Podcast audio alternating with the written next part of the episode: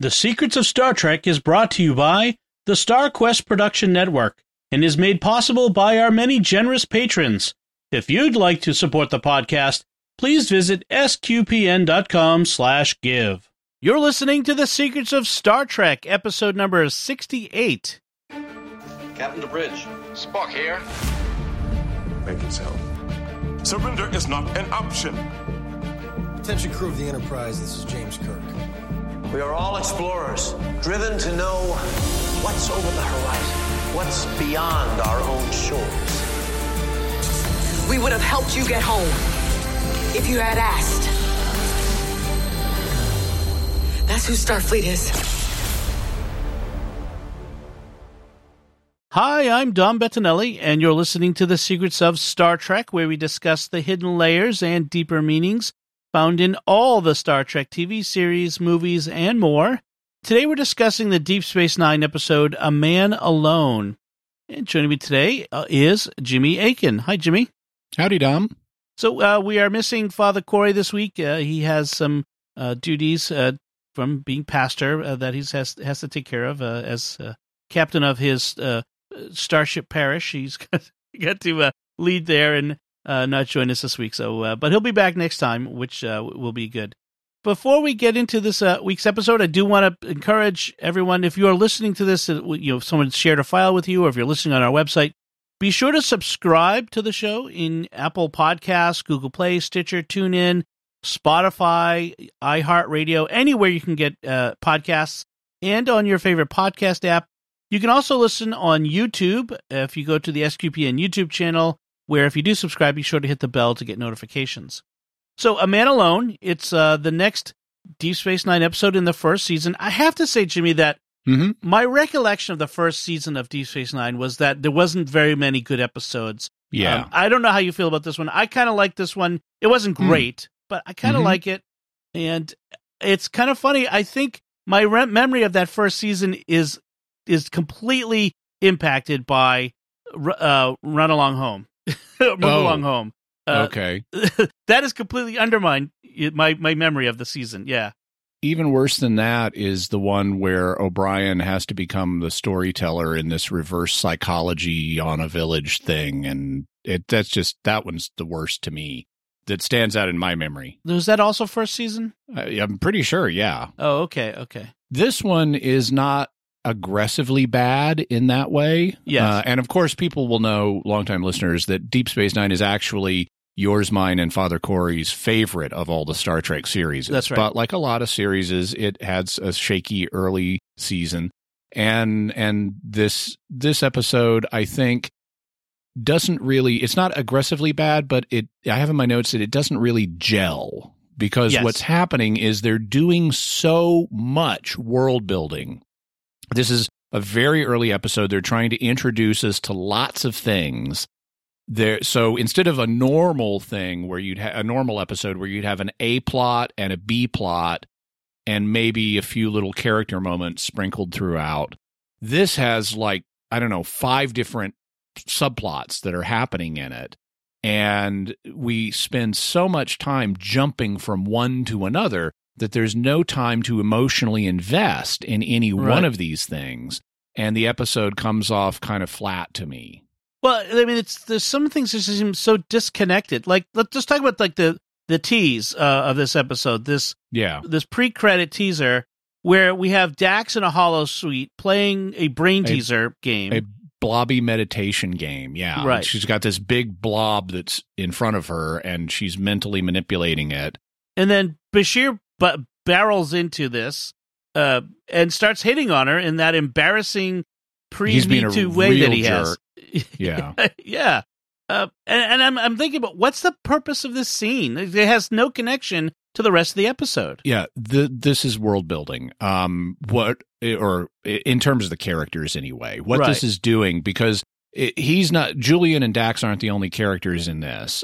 Sisko shows up and Dax goes off with Sisko, leaving Julian alone to play the Blobby meditation game. And what this is doing is introducing us to the character dynamic between these three figures and how they interact at this point in their character arcs Right. where you have it shows us that Dax is this cool woman who is not interested in a relationship with anybody right now. It shows us that Julian has the hots for Dax, but he's also intimidated by um, Captain Sisko, who is his uh, who is an old friend of Dax, and he thinks Dax is going to be romantically interested in Sisko. And they then play with that later in the episode. Is Dax interested in Sisko or not? It turns out not. We have Dax and Sisko later reconnecting with each other now that uh, Curzon is no longer the host and Jadzia is. Right. And so this is all explaining to us how Trill relationships work and also how these particular people fit together. And so that's all that blobby meditation scene was for was to get us into this character dynamic. Right. There'll be a couple scenes throughout the episode where where some of that stuff plays out, I guess. Yeah. And this is again the third episode of this series and we've got this this the only time we've seen Trill before, they were different in in the next generation. So they're really trying to establish what is it like to to to have these connections with the Trill, I guess. Um, and, and and it establishes that separation Sisko and Dax are friends, and and and he sees her as, you know, the the continuation of Curzon, whereas uh, Bashir sees her as um, Jadzia, this cute girl that he wants to to be romantically involved with. Although even here, I think she's older than him, like Mhm. considerably. It's it's very Hmm. stra- it, it, it's very it's very uncomfortable watching it. Even I remember even back then when it was first airing, how aggressively embarrassing Bashir Julian is. is. Yeah, Yeah. In, in this first season. So, uh, so it's very interesting how he changes over the course of the series. It becomes uh, very. I, I I really enjoy Bashir later on, but uh, early Yeah. on, yeah.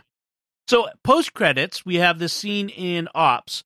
I think it's no, no. I'm sorry, in Quarks, Yeah. and it plays out. It's like a stage play. You have three different stories that play out in different parts of the same set. I thought that was. I thought that was very nice. I thought. I feel like the director, um, uh, Paul Lynch. I don't know what else he's directed for DS9, but I, I felt like he was playing with this set that they have. This really great set that they they have for for Deep Space Nine uh, which is unlike most of the other series that we've, we've or unlike TNG, for, frankly, uh, which is the other series we had. Uh, we had this great set piece of Quark's uh, bar, and so we have a few things that happen. We have Quark and Odo, um, and I did notice that, by the way, Quark's in early days was very smoky. Uh huh. Yeah. Despite the fact no one is smoking. Right, right. Yeah. Um, then we also have Keiko and Miles arguing. They're uh, you know in another Yep. part of the bar uh, where she's unhappy to be there, and this is another thread that's going to run through this episode. Mhm. Um, she's unhappy to be on Deep Space Nine, and um, it, Quark says she doesn't like it here, and Odo says, "Who does?" Which is an interesting character. yeah. Don't want to say that to the viewing audience yes, I know. It's interesting, uh, even uh, from a writer point of view. as Uh, you're trying to get them invested in your series. Right. um, Odo and Quark talk about how uh, relationships compromise you. Uh, th- th- that was actually kind of a funny moment where Odo's talking about you want to watch the sports ball tournament, and she wants to, you know, uh, go out to dinner. So you compromise and go out to dinner. It's like Quark. Odo has a very has a very negative view of of uh, marriage and relationships. I have to say At this point, at this point. That's right. Yeah. Um, Notice this is also more more series building here. We've got it being established that Odo and Quark are not on the same team, but they get along.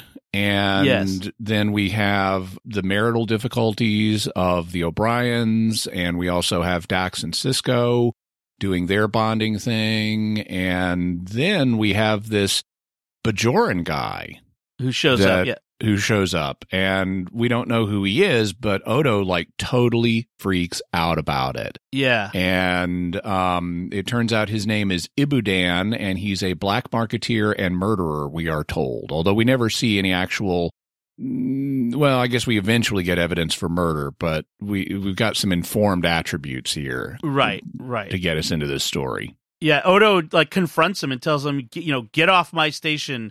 You have 24 hours and uh, 26 Yeah, I'm sorry, 26. Yes, the Bajoran day. And he says, "You can't tell me to do that. I know my rights." And Odo says, "I decide who has rights here."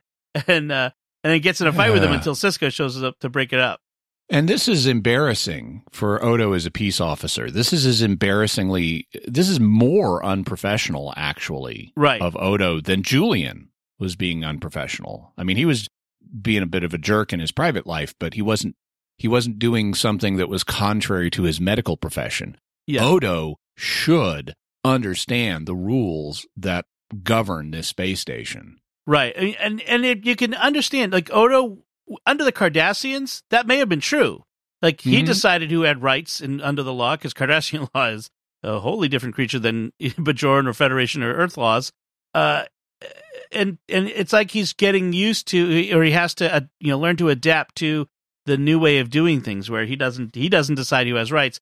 I mean, Odo is justice without, you know, like all justice, no mercy in Mhm. that sense. Pretty Um, close to that. yeah. Uh, not really, because he actually does have mercy, and especially on the Quark. But Right, right. but yeah, he. Uh, uh, but Sisko has to call him on the carpet about it back in his office and say, "You cannot take the law into your own hands, and if you can't operate within the rules, I'll have to find someone who can." So he threatened to fire him. Right. Odo Odo has this this moment. He says, "The law, Commander, laws change depending on who's making them. Cardassians one day, Federation the next, but justice is justice. And as long as I'm in charge of security, and that's when uh, Sisko jumps in and says, uh, "You don't have to be in charge of security if you can't follow my laws. You know, the Federation Yeah. laws." So he he kind of calls him on that. We also get a little more information about the O'Briens and what's going on with them. As you said, Keiko doesn't like it on the station because there's nothing for her to do. She's a botanist. uh, as a botanist. Yeah. And I'm going, well, I don't know. You got a whole big planet right under you you could study right. on Bajor, but Miles tells her he's willing to put in for a transfer. Yep. Um, which would harm his career, but it uh, if if he took another assignment at this point for some reason. Well, But he's willing to do that too for her. You know, he Hmm? they only just got there, so if he were to, to request a reassignment, you know, that would be seen as you know not yeah Yeah. So, so I get that. Also, more series building. Here's another plot thread for us to have this episode. We're going to have to follow. Jake meets Nog for the first time. Right, and Nog doesn't like him at first. He's Yeah. not receptive to being friends, and Jake's like, "Look, you know, there aren't other kids our age here. You know, if you want a friend, I'm it." uh, and of course, that that will be you know that'll be uh, yet another great relationship through the series, but it it doesn't have a great start. Uh, you know, it's it's it's kids getting in trouble and and not Yeah. being sort of you know Ferengi are bad sort of thing. You know that that sort of it's not great. Um, so th- we finally get to the whole point of the episode, which is um, the A plot, which is much diminished with all these other plots going on around it. Right, exactly. Uh, we see Ibudan in a holosuite getting a massage, and someone comes in and murders him. He's like, stabbed, uh, you know, uh, while he's on the on the massage table. Um, so before we get to the to the investigation, Before we get back to that, we have Right. more diversion onto other other subplots. So right, I was going to say we, that. we have Jake and and Nog uh, have these gr- Garanian bolites that they play a prank with. They release them onto people, and it causes them to itch and have flashes of color on their face. yes, they turn bright blue and orange and that sort of thing. Yeah. We also then have uh, more discussion of trills and romance, and Jadzia reveals that trills don't like romance, and I'm going, Hmm. how do you reproduce if I mean Right. normally in most species that's uh the equivalent of romance is to get them to reproduce. Well, like the first again in TNG when we saw Trill the first time, you know, with Doctor Crusher. Yeah, I mean, yeah, There was a romance. there was a romance. Uh, and then Jadzia, well, you know, and then Curzon, even like the stories about Curzon. Curzon was, you know, famous for romancing, you know, uh, la- the ladies. So yeah, yeah, it just, I mean, maybe it was her. Uh, Jadzia was trying to get rid of uh, uh, uh, Bashir. Maybe. well, they don't tell us that. yeah, they don't. Uh, also, and then we jump to another subplot with oh, now we have Keiko is in the captain's quarters with Jake and discussing how the station needs a school. Right. So even though she's never taught before, she's going to become a school marm and give the kids lots of busy work because they actually can study more efficiently the way things are right now, but they need structured activity so they won't get into trouble. So they need busy work. Right. Right. Uh, and then we get back to the to the uh, a plot, which is um, Odo in Kira and Sisko and Bashir are in the holosuite with Ibudan's body on the floor, and Odo's relaying the circumstances of the murders. You know, kind of running down the you know what happened, uh, who checked in. It's a classic locked door murder mystery. Essentially, Yeah. there's no evidence of anyone coming in, but someone did go out. So no, and no one beamed in. We have to you know establish that it's Star Trek. Um, and the murderer knew Bajoran anatomy, knew just where to strike with one blow. So that's that that establishes okay. So how did someone get in there uh, in the beginning and, and you know to kill him, but but- and then got out? You know, the- so the- and the big Odo mystery. points out the obvious that, or what seems obvious, that there's no way for anyone to do this unless they're a shapeshifter. right? He immediately you know points a finger at himself.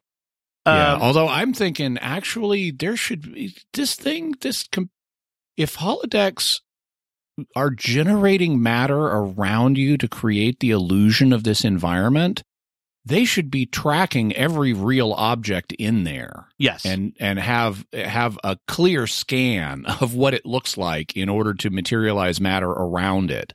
So you should be able. I mean, uh, there ought to functionally be the equivalent of a security cam running in every holodeck as soon as you turn it on. Right. I mean, if you're going to commit a murder in the in a holodeck, there should be like a, a, a part where the murderer erases the holodeck log or something like that. I mean, it's, Yeah. you, you gotta you gotta cover that base. Um, meanwhile, a Bajoran shopkeeper uh, who was with um, Ibudan in in uh, Quarks, he comes forward to Sisko and Kira and tells them that he was that Ibudan told him he was afraid that Odo would kill him. Because you know, again, uh, so because we we kind of uh, went quickly past it. Ibudan wasn't just a black black marketeer. He gouged peop- the Bajoran people for medical supplies and let a child die when her parents couldn't pay him for the medical supplies. So that that was oh, that's Odo's supposed motivation here for hating Yeah. Ibudan. With a typical Hollywood understanding of price gouging. right, right. uh, Odo uh, then goes to Ibudan's quarters on the ship that brought him to DS9. Uh, Ibudan had been in a in a Cardassian prison and was recently released. Um, and it turns out they were double accommodations. Dun dun dun. Because he didn't just want more room. Like, okay, whatever. Uh, well, in but- fairness, they do point out maybe he just wanted more room. Right, right, right. Uh, and then uh, the, Odo finds an entry in uh, Ibudan's calendar that's showing that he had an appointment with Odo, which Odo, of course, does not recall. Um, so And uh, Odo was in his bucket at the time, so he knows he didn't kill this guy. right, uh, But the- he has the- no witnesses that he was in his bucket. Apparently, he doesn't have security cams in his own quarters. yes, exactly. Well, I mean, if I were head of security, I don't think I would either. Really? I think I'm a target. I want them. I'd have security around the perimeter, but not in it. Hmm. You know, Still, it should show you coming in and not leaving. yeah, that's true. Although, as a shapeshifter, he can get in and out of places. Yeah. as you know, as as we've Yeah. established with the holosuite. Um, then we- have that scene where uh, Sisko and Keiko are talking about the school, and one of the things Sisko brings up is, is he warns her, "A, I can o- I can't make anyone send their kids school. to your school, and B, you're going to have to l- deal with different cultures, and that's going to be important at the end of this season, of course. yeah. uh, when we have the introduction of Kai Winn or uh, not not Vedek Winn at the time. Um, I, I, I love how naive both the writers and Keiko are in this scene because Keiko is like, I can't imagine any parent not welcoming the idea of a school opening here. yeah, I'm going, how about all the homeschoolers that are on the station right now? right, right. And then she's like, we're going to need supplies for this school. And Sisko's like, well, what do you need? Oh, we'll need space. Okay, you'll have it. We'll need computers. You'll have it. That's like asking for paper. yes, this is the 24th I mean- century. As soon as you've got space, computers come with it. That's right, right. In, it's yeah, in Star Trek, yeah, everything comes with with computers. Um, so and in fact, they do have uh, they do show there is some resistance to Keiko's idea uh, from some of the. Considerable. She Yeah. gets no commitments up front Right, right. It, I other mean, than Jake. And again, she's not a teacher; she's a botanist. So there's there is a little bit of naivete. Uh, I, I I do like again this Sisko and Jake uh, interaction, uh, father son uh, interaction here. I kind of enjoy that. I've always Mhm. that's one of the, my favorite things about the series is that interaction between the father and the son, and how uh, yeah, Sisko forbids Jake from hanging around with Nog anymore, which it- it's it's amusing because Yeah, like that's going to to stick. yeah. Uh, then we find out that uh, Bashir uh, reveals that he found no other DNA in the holosuite where Ubadan was killed, other than Ubadan and those who were there after the murder. And then that's when Odo implicates himself as the only per- person who could have got uh, got in. Um, uh, then he admits he has no alibi. This is where he admits he doesn't have an alibi. And then then we get Keiko talking to Rom uh, about Nog at the school, and this is a very is interesting moment. Yeah, Yeah, I like this. Well, and especially because Rom here is played by the same actor who will, who will play Rom throughout the series, but this Rom is very different from the Rom Yes. we will get in the second season.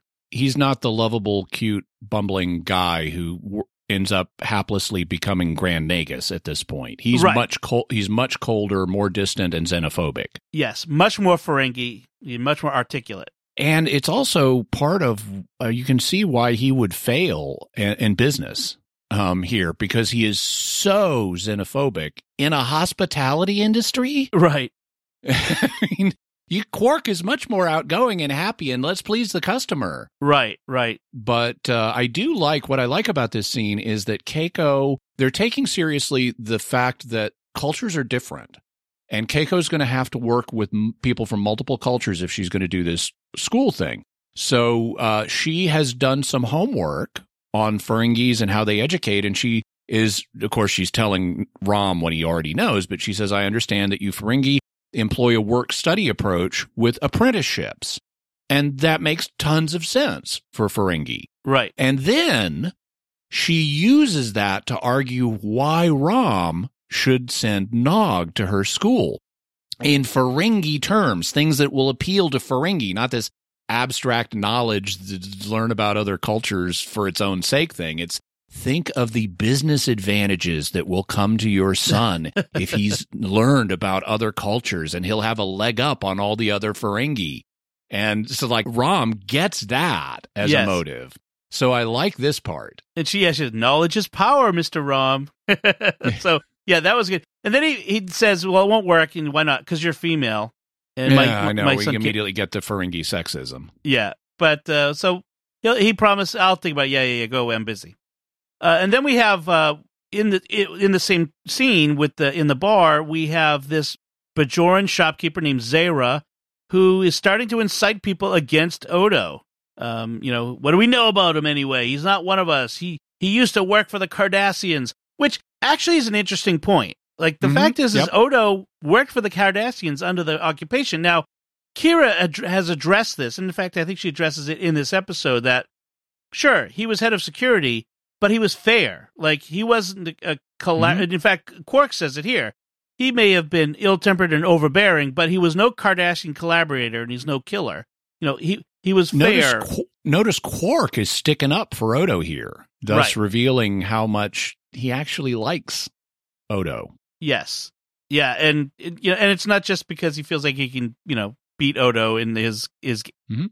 criminal enterprises, uh, which he doesn't anyway. So, or at least some of them. Um, and then we get this. There's a shifty looking Bajorans in a hood and a cloak sitting nearby. Who might that be? Yeah. yes, duh, duh, duh. it's very very uh, uh, uh, cleverly disguised. Uh, he'll come up later. So uh, the Bajorans go to complain to Sisko in ops. Uh, Kira doesn't like it, but Sisko knows that you can't have the prime suspect running the investigation, and Odo understands that as well. I, I, I love I love the I mean a lot of this is comes across as paint by numbers writing to me. Right. Um, but I I love how Dax points out that if Odo's in charge of the investigation of himself, it quote could still seem like a conflict of interests close quote i'm like no it flat out is a conflict of interest to be in charge of your own criminal investigation Right, right, right. so um, then we, we have uh, Bashir going on board the the the the, the freighter where uh, Ibudan came from, where he had his quarters were, and he's vacuuming up samples of you know debris in the room or, or of some sort. And he discovers that Ibudan was doing some kind of medical experiment on his ship. He says, Yeah, Um, he says he has a biosample container, and at that moment, I said Ibudan cloned himself and killed the clone. right, right. Which is, you know, the the classic, you know, Ex- kill your twin. Uh, Yeah, Sure. explaining the double occupancy of why he needed the extra space in the freighter. Right. He does. He says Bashir at one point says the complex proteins are breaking down into DNA fragments. I'm like, that's not how that works. I know the. that's not how Those- proteins and DNA work. it must be really complex proteins if it's built out of DNA fragments it can break down into. Yeah, it's the the DNA is breaking into DNA fragments. that's what DNA fragments are. Oh my gosh, that was kind of crazy. Yeah, yeah, it's it, they hopefully they, I think they got their uh, science Andre Bormanis, their science consultant, working um, uh, on this stuff later in the series. Uh, Sisko confirms with Odo that he's temporarily removed from duty. Odo takes exception to Sisko telling him that he doesn't believe he killed Ubadon. Look, I have to remove you. I don't believe that you killed Ubadon, but I have to remove you from the investigation. And Odo's like, "Why? Why don't you believe I killed him? You should think I killed him." Like Odo was very like like very upset. Like I had every motive. I had opportunity. I had uh, you know. uh, Yeah. So it's very interesting. It- It's also, so I had a few notes about this point in the episode. One is that Sisko puts Dax and Kira in charge of the investigation at this point. And I'm Right. going, no, it should go to whoever is next in charge of security, unless that person is also compromised. Right. Um, the, Who, I who's the uh, the the uh, the Starfleet guy that will eventually be turned into the Maquis? Who's Odo's? yeah, he's not in the show yet. Okay. Okay. He's not so, there yet. All right. Yeah. But uh, so Sisko relieves Odo of duty, and Odo then gets overly dramatic. And Sisko's uh, telling him, "It's I'm doing this, you know, not only for the sake of the investigation, but it's in your best interest too." And I'm going, "Yeah, it is in Odo's best interest not to head his own investigation because Right. he will forever have the cloud of you covered up for yourself if you do head the investigation." and and Sisko is like, I don't believe you did it, but for the sake of form, we need to do it this way. And Odo does get it's not. I, I didn't take it as Odo's telling him you should definitely believe I did it for a fact, Right. No. but you have every reason to suspect me. You don't know me. Don't pretend to me that there's not some doubt in your mind. right. And that's a very reasonable point. That's true. Yes. That that's that's how it comes across. Is he's you know don't patronize me for uh, either. Like you know to pretend that you don't have some reason to suspect me. Uh, so Odo heads back to his office on the promenade where the Bajorans, you know, are talking about him. That that's him. They found his DNA, and it's like, well, of course that's him. It's not like a very large station where people don't recognize the head of security, who's a shapeshifter, the only one of his kind. Uh, that's him. Uh, but he gets He- back to his office, and uh, It's Th- it's been vandalized. yeah, And I again, no security cameras. I know. It's like this is the head security office, and you don't have security cameras recording who vandalized it. That is Right. ridiculous. Also, I don't particularly like the uh, the graffiti that's been painted on the walls. They haven't yet settled on what on on what uh, racially derogatory terms to use for Odo yet, and so it just says shifter on the wall. yes, and they'll be chanting at that at him later, and it just sounds it's kind of weird. It, it's not Yeah. menacing. It's just weird. Uh, Quark shows up, and they uh, verbally spar a little bit, and um, and, and it's so clear in this scene they are best frenemies. Yes, yes. And in fact, um, Quark, Odo says to Quark, "You think you could use a shapeshifter in your organization?" And Quark's like, "Oh, oh, you had me going." And I'm, I'm thinking, was Odo at all serious when he asked? It, it felt like he was half serious, like, "I'm going to have to leave this job." Uh, you know now, uh, and maybe I should go work for Quark. Uh, I felt like there was like that was in, the implication was that he was really Mhm. thinking about it, and then when Quark said, "Oh, you had me going there," that he's like, "Oh yeah, yeah, yeah, I was not serious." Yeah, I, I I thought the same thing. It feels like he, he's not committing to it, but he's exploring the idea of working Right. for Quark. But it does turn out that even Quark is trying to find out who really killed Ubadon. Again, the the frenemy uh, thing, and gives him some key information about you know Ibudan's time in prison and perhaps who he was in prison with. That was that becomes an important uh, piece of evidence uh, later, an important clue. Um, then uh, we have uh, Sisko accidentally invites Bashir to lunch. uh, the Sisko's trying to take Dax to lunch, and she's too busy with the investigation. And Cis- and Bashir's like, "Oh, uh, I'll come," and know, invites himself, and uh, and they talk about Dax, and um, Mhm. you know they don't know how many hosts Dax has had, and Which is implausible. right, I mean, Sisko should know how many hosts Dax has had. right. Is this the twelfth Doctor or the eleventh Doctor? Uh, so Sisko uh, he guesses that Jadzia is the sixth host, which I think is what they established as. No, no. Uh, we later established that there was another one that is that was suppressed because it was um, um, insane Yeah. person. Spoilers. Uh, but Sisko does make it clear that he has no romantic interest in Dax, and and in fact tells to Bashir, "Go for it. You know, if she's interested, go for it." So um, apparently Hmm. that's Bashir's thing. Um, Odo comes to the bar, and uh, everybody leaves, in- including Morn, who at this point is not is is not the the silent good guy that we know him to be later on.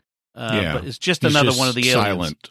Yeah, yeah. Morn never. I, I like. I like how they always they eventually establish Morn as he's this guy who never shuts up, was always talking, and yet they he never says a word the entire series, all seven seasons on Yeah. screen. I, I just love that about the about the uh, the character. Um. So we get uh, Keiko setting up her new school. Uh, the yeah, with schoolroom. images from the Starfleet medical manual that was published in the 1970s that I had a copy of as a kid. Oh, excellent, excellent. And while they're in there, the Bajorans uh, start attacking Odo on the promenade. And, and this is this is a very poorly thought out lynch mob, Yes. as as becomes evident to the members of the lynch mob when they start to debate exactly what they're going to do to the shapeshifter Yeah. once they've got him. we should hang the shape. No, that won't work. He'll turn into a rope. yeah, well, like what? What do you do to a shapeshifter to to uh, lynch him? Also, if Odo has been relieved of duty, he should not be sitting in his security office where Right. this mob finds him. He should be in his quarters or somewhere else, anywhere but where the investigation should be based. Right, and like you know, he's again, he's not the only security officer on on the station. There should be other security officers who could sit in there. Um, and I, I was also thinking this is going to get real awkward on board the the station when Odo is cleared. You know what I mean? Like, Mhm. oh, s- sorry about the whole lynching thing later. you know? Yeah. It was- I just got cut up. Then we have the obligatory action sequence, followed by the captain giving us the obligatory lecture about not condemning those who are different from us. Yes, yes. Uh, yeah, the, we want justice. And you know, Sisko, is it justice you're after, or just some way to express your anger? What what are you, what are you all angry about again? Oh, that that that Odo supposedly killed this child murderer, Yeah. black marketeer. I, mean, why are we mad again? Yeah, I mean, if the security chief has murdered somebody, then that's bad. But like a mob, uh, it just doesn't. You know, he didn't.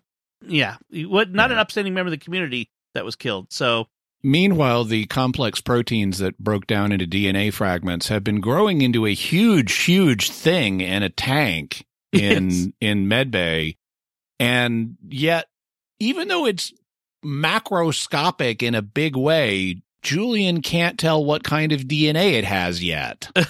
right. It's grown into this this giant lump of flesh, but he doesn't know what it is yet. Like, hello, um, You So only the- need a single cell to find out what kind of DNA it has. right. So he at this point in the you know when the, with the mob there, he shows up to reveal that the dead body wasn't Ibudan; it was a clone, and the new one they're growing, they're going to allow it to be born. And I'm thinking, will he be born with memory or personality? I mean, or is it will be a blank slate? I mean, why Yeah, are we? this is an adult-sized clone. Yeah, yeah. This is it. So, in, you know, there's, there's the science fiction trope of clones who are, you know, who who also apparently have the same memories and personality of the person that they've been cloned from. That's that's a, that's a trope, somewhat impossible sort of idea, but okay. But they're but they're Well, going to allow this at least be born. hard. What's that? At least hard. You need to copy the memories somehow and then implant them. Right. Which you know, it's being Star Trek is probably you know just requires some computer fiddling and a tricorder.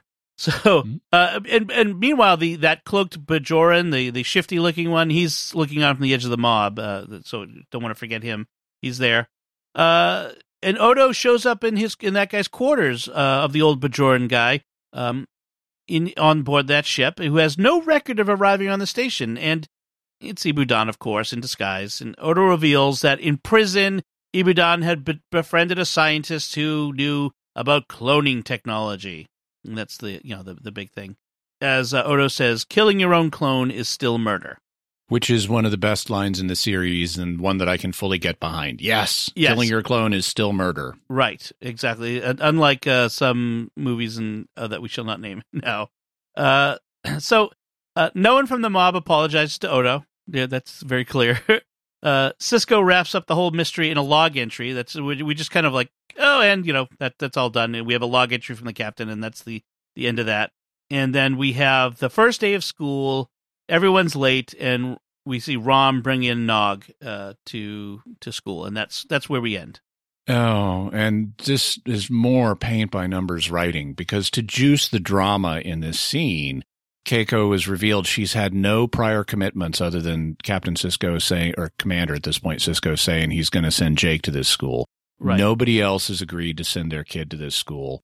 And everyone coincidentally shows up late Right. and they come in one at a time and and it just builds the drama with this kind of it's a wonderful life finale feeling except I've seen this before. I've had the t-shirt. This is paint by numbers writing. Right, right. This, yeah, they, they've. It's designed to elicit a emotional response and from the audience, and very, very transparently. It's so not that's yeah, not a great uh, way of doing that. This school, like I said, will become important uh, plot wise at the end of that of the first season, and then we'll have. Uh, well, well, I don't want to you know talk too much about that. We'll talk about that when that when that shows up. So, uh, Jimmy, any other notes on this episode? Nope. Okay. Yeah. I mean, like you said, it's a pretty standard. You know, it- it's it serves two purposes. It it tells us more about the the the, the people that we're gonna know, get to know on this in this uh, series, and then we have this you know murder mystery, which like like like you, I figured out. Uh, you know, as soon as he found the medical experiment, the the biosample container, and in, in true Star Trek fashion, we we knew uh, the resolution. Yeah. Uh, so uh, we do have some feedback I want to go through on some uh, previous episodes, and uh, we love getting your feedback. And uh, so our first feedback comes uh, f- uh, about episode sixty-four, where we talked about Discovery's context is for kings. This came from uh, Bennett Gillespie on Facebook. Bennett Mhm. says you mentioned Jason Isaacs' accent. Uh, he has very much an, a south, Southern American accent in this, uh, although he is not American. Um, he said uh, he Bennett says that Jason Isaac deliberately allowed a different accent to slip through or become pronounced at times of stress or jubilation, and he says, spoiler, sweetie, to complement his hidden depths. Too subtle for my English ears, but I've heard a linguist ask him about it at a talk and was delighted that someone had noticed the extra efforts he put in. If you ever get a chance to hear him, he's a great raconteur, which Hmm. uh, I would love to to hear him because I, yeah, I liked um, I liked him in in this uh, series. I don't want to I don't want to spoil it for uh for anyone, including our editor Victor, who has is based on our talking about these first few episodes, has decided to watch the first season of Discovery with his wife. So Victor, I Oh, don't want to okay. I don't want to spoil anything for you going forward, but uh, but yes, it is um it it, it I, I really like Jason Isaac in this. Yeah, and in terms of what his accent is, it being from the South, my ear is more attuned to. For me, there is not one Southern accent. There Yes. are multiple different kinds of Southern accents, and his strikes my ear as West Texas. Yes, It's not it's not strong, but it sounds more like West Texas than anything else. Yeah, I'd agree with that. Yeah, I've I've been exposed to my share of Texans, and uh, I, I I agree with that. Uh, so and then on our episode sixty one on the Babylon Five versus DS Nine discussion that you had with Father Cory, Kelly Brown on Facebook writes, "I've been a fan of DS Nine from near the beginning of it being aired, but I've never watched Babylon Five. After listening to this podcast, I wanted to finally check it out. Thanks to Amazon Prime, I'm close to finishing out the first season." Even though- Oh, even though the CGI is very primitive but cutting edge for the time, I'm Yeah. getting hooked on the show because of the characters and I love watching the storyline unfold. I now wish I watched the show when it first aired. I am a fan. Even though I'm over 20 years too late to the party, I will say I do enjoy DS9 more. I like the characters more and I like the Trek universe better. Uh huh. It. I'm glad you're enjoying that. And uh by the end of the first season, you only have a glimmer of where this is going. It, the Yeah. plot really blows up after that and goes in much bigger directions. Yeah, yeah. Uh, again, uh, you're not too late. I I- frankly, I I watched I've watched a handful of D- of Babylon Five episodes. I really need to get back into it and, and start watching it myself.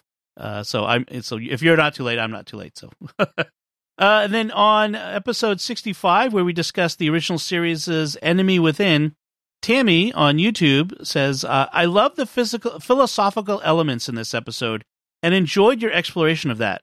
Despite the plot holes, this remains one of my favorite TOS episodes.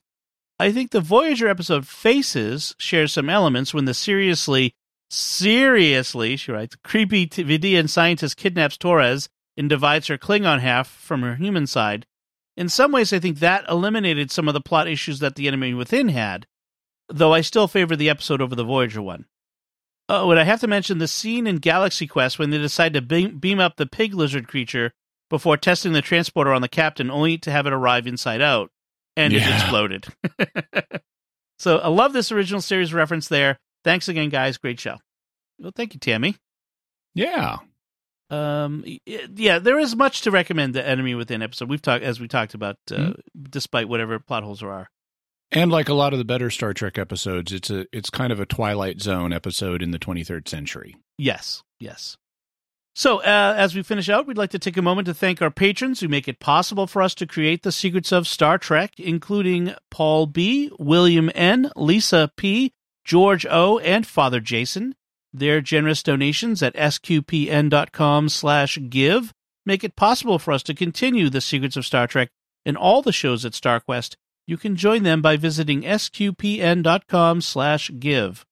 And that's it from us. What did you think of A Man Alone, this Deep Space Nine episode? Let us know by visiting sqpn.com slash trek or the StarQuest Facebook page. And you can also send us an email to trek at sqpn.com. And we'll be back next time when we'll be discussing the Voyager episode, The Cloud. Until then, Jimmy Akin, thank you for joining me and sharing the secrets of Star Trek. Thanks, Dom. And once again, I'm Dom Bettinelli. Thank you for listening to the Secrets of Star Trek on StarQuest. And remember, I don't want years on my life if I can only eat steamed asna, sauteed, rolloped, fricasseed, fine, but not steamed